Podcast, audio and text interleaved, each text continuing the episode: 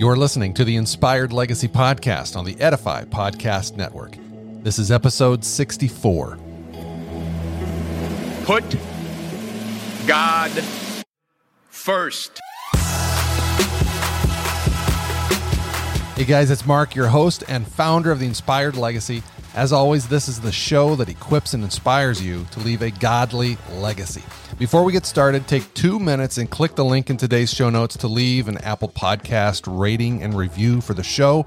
And in the show notes, you're also going to find a link to subscribe to my weekly devotional called Inspired Inbox. It's geared to equip you to lead yourself and your family with passion and purpose.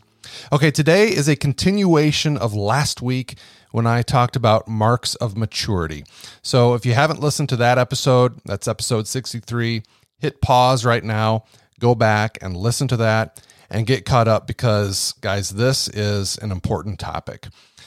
Like I said last week, when I turn on the news, scroll through Facebook, even interact with some, not all, but some of our young people today, the apparent lack of spiritual maturity is I guess I'll use the word concerning.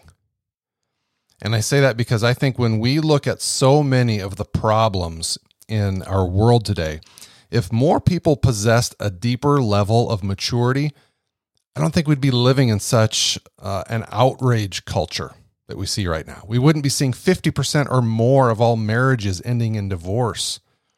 And I think that the church, the church body as a whole, would be better off because so many wouldn't be consumed with wealth and self.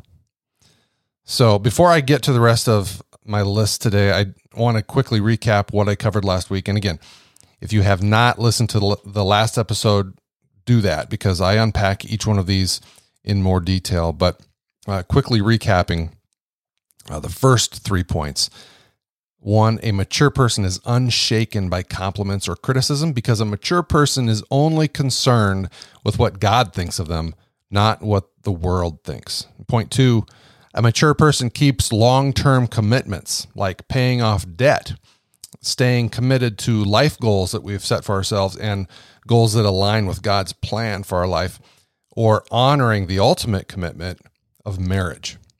And point three, a mature person is humble. That doesn't mean we think less of ourselves, only that we think of ourselves less. And we live this out by serving others just as Christ did. This podcast is part of the Edify Podcast Network. Edify is a faith inspiring app that brings together thousands of the best Christian podcasts in one place for your listening enjoyment. Cut through the noise and grow your faith by diving into the world's top Christian podcasts today. Download the Edify app for free from the App Store or Google Play, or by going to edify.app. That's E D I F I dot app. So, continuing our theme, and again, this is not an exhaustive list, but here are a few more traits of what you could consider to be marks of maturity. And the first one, number four, again, continuing from last week, point four, a mature person seeks wise counsel. Everyone knows uh, uh, that guy who can't be told anything because he already knows everything. uh, somebody who thinks he has all the right answers. But I think a true sign of spiritual maturity is knowing that you don't know all that you need to know. You don't have all the answers, and you aren't afraid to ask for help. But, guys, that's only half of the equation. A mature person knows not to just ask anyone. They seek out someone who they trust, someone who will tell them what they need to hear, not just what they want to hear. So don't turn to just anyone for wise, counsel. Turn to those who have uh, meaningful experience with what you're dealing with, right? Turn to friends you trust, or better yet, turn to God. So remember, a mature person seeks wise counsel because the wise always seek more wisdom. Point five a mature person is grateful. If you guys have kids, you know that when they're young, they they presume that they deserve everything, right? And they, they should be able to have anything that they want. Uh, hopefully, hopefully this goes without saying, but one of the goals of a good parent is to help our kids move beyond that mentality, to help them see the big picture and realize how good they have it when it's when they compare their life to most of the rest of the world, right? But more importantly, to help them understand that humans are born with an inherent need to feel fulfilled and that the only source of true lasting fulfillment is the joy and hope found in the Lord. Now, those are really big concepts for kids to grasp, especially young kids. So, until they mature in their faith and get a little older, we can help them in the meantime by influencing their language and their attitude. For example, instead of them saying, I want something, teach them to say, I have something. Right? It's just a subtle shift in attitude that can make a really big difference. Instead of feeling unhappy about what they don't have, have them make a list of all that they do have and then help them give thanks for those things. Help them develop uh, a quote unquote attitude of gratitude, right? But understand this, guys. This does not happen overnight. This shift does not happen overnight. In fact, it's probably something that you're going to have to continually instill into them, probably until they leave the house.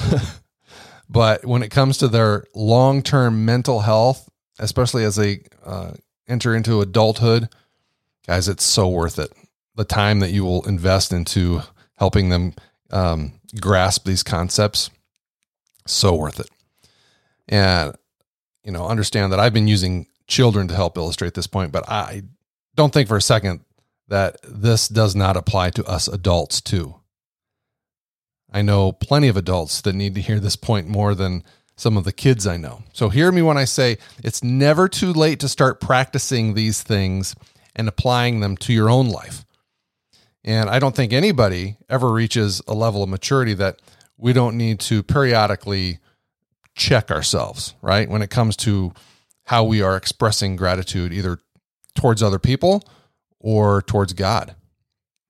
So remember, feeling ungrateful, no matter how old you are, it's like a prison, basically right? You feel like you're held captive by feelings of enough is never enough, which we see so much of today, right? Whether it's how much money we have, how new our car is, um, the size of our house, uh, how much sex we have, uh, the clothes we wear, you could just keep going down the list, right? A mature person is grateful for what they have, who they have in their life, what others do for them, and most importantly, what God has done for them. And a mature person thanks God for all of that every single day. My last point, and again, guys, this has not been an exhaustive list, but this last point is um, it's key. At least it has been um, in my life, and so I'll, I'll explain what I mean by that. A mature person does not make decisions based on feelings. So, okay, I'll, let me unpack this. Mature people mature people live by values, by character and godly principles. A mature person doesn't make a decision based on how they feel in that moment. Now, that doesn't mean our feelings aren't useful at times, but we have to understand that our feelings are fluid and fleeting and that we just we cannot rely on them 100% of the time. And so like i said this is um, this is personal to me in the fact that like so many during covid during 2020 uh, that time had us all cooped up at home right? And for a long time um, at least for me it became i should say over time as we kind of lived through 2020 and into this year to an extent, but it, over time it became an, a convenient excuse to not be as active as I had been in the past. And so uh, I packed on some weight, some serious weight, probably about 20 pounds. And I don't have to look in the mirror to know that I need to get my butt to the gym. But I make the decision to not go based on how I feel. And unfortunately, uh, I pretty much never feel like going but I know I need to, which is frustrating. I'm denying myself what I know needs to happen based on how I feel. And then when I go back and I read passages like James 4:17, uh, it reads like a punch in the gut. James 4:17 says, "It is sin to know what you ought to do and then not do it." I don't know. Maybe you guys relate to that. Maybe you don't. Um, that's just one example. I'm sure I could keep going. The point is, the point I'm trying to make is we've got to get to a level of maturity that our character, our values, and what God has planned for us, that those things outweigh whatever emotion is holding us back. The plans God has for us, for you, are way bigger than we can imagine, but it requires us to move beyond our feelings. So there you go, fellas. Between this and last episode, those are six points in total that I consider to be undeniable marks of maturity. And like I said earlier, I certainly don't have them all mastered, uh, but I hope that you guys will consider them and weigh them against how you are living your life, as well as how you're leading your children's lives, which leads me to my gut check point as I close this one out. Knowing what you now know are marks of maturity, how are you going to set an example of maturity for your children? Guys, thanks for listening. If you enjoyed today's conversation, share it with a friend and subscribe to the show so you don't miss future episodes like the one you heard today. And be sure to check today's show notes for all the ways you can stay plugged into the inspired legacy, including my free download called Nine Ways to Be a Better Dad. You can sign up for my free weekly devotional called Inspired Inbox. And you can join the private Facebook group, a community of other like minded men looking to become the best husbands and fathers they can be. So get plugged in like, subscribe, leave a review, and help more guys find the show because we need more men battling together for the sake of the next generation. Until next time, live inspired.